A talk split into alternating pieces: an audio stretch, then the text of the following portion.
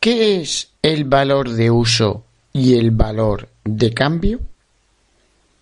Apartado 5.1. Valores económicos, valor de uso y de cambio. Sabemos que los valores económicos nos sirven para calificar los bienes y servicios que consideramos positivos. Ahora nos podemos preguntar, ¿cómo determinamos el valor de un bien o de un servicio? El agua es un bien muy positivo. Es uno de los bienes más preciados del ser humano, pues sin ella no podría vivir. Sin embargo, una pulsera de oro vale mucho más que el agua que puede consumir toda una familia a lo largo de un mes. El ejemplo anterior demuestra que hay bienes necesarios para la vida con un precio inferior a otros más prescindibles.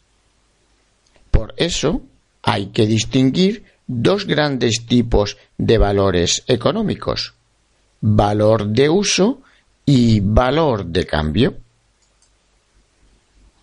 El valor de uso de un bien se corresponde con los beneficios que podemos conseguir usando ese bien o con las necesidades que satisfacemos con él. Desde este punto de vista, el agua tiene un valor de uso superior a la pulsera de oro.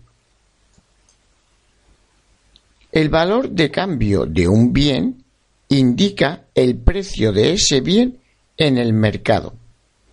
Ese precio se expresa normalmente en dinero. Desde este punto de vista, la pulsera de oro tiene un valor de cambio superior al agua. Vemos que, en muchos casos, el valor de uso de un objeto no se corresponde con el valor de cambio. Entonces, la pregunta es, ¿debo valorar los bienes por su valor de uso o por su valor de mercado? La propia definición de bien nos da la respuesta. Si el valor de un bien viene dado por los beneficios que obtenemos de él, entonces los bienes deben valorarse según su valor de uso.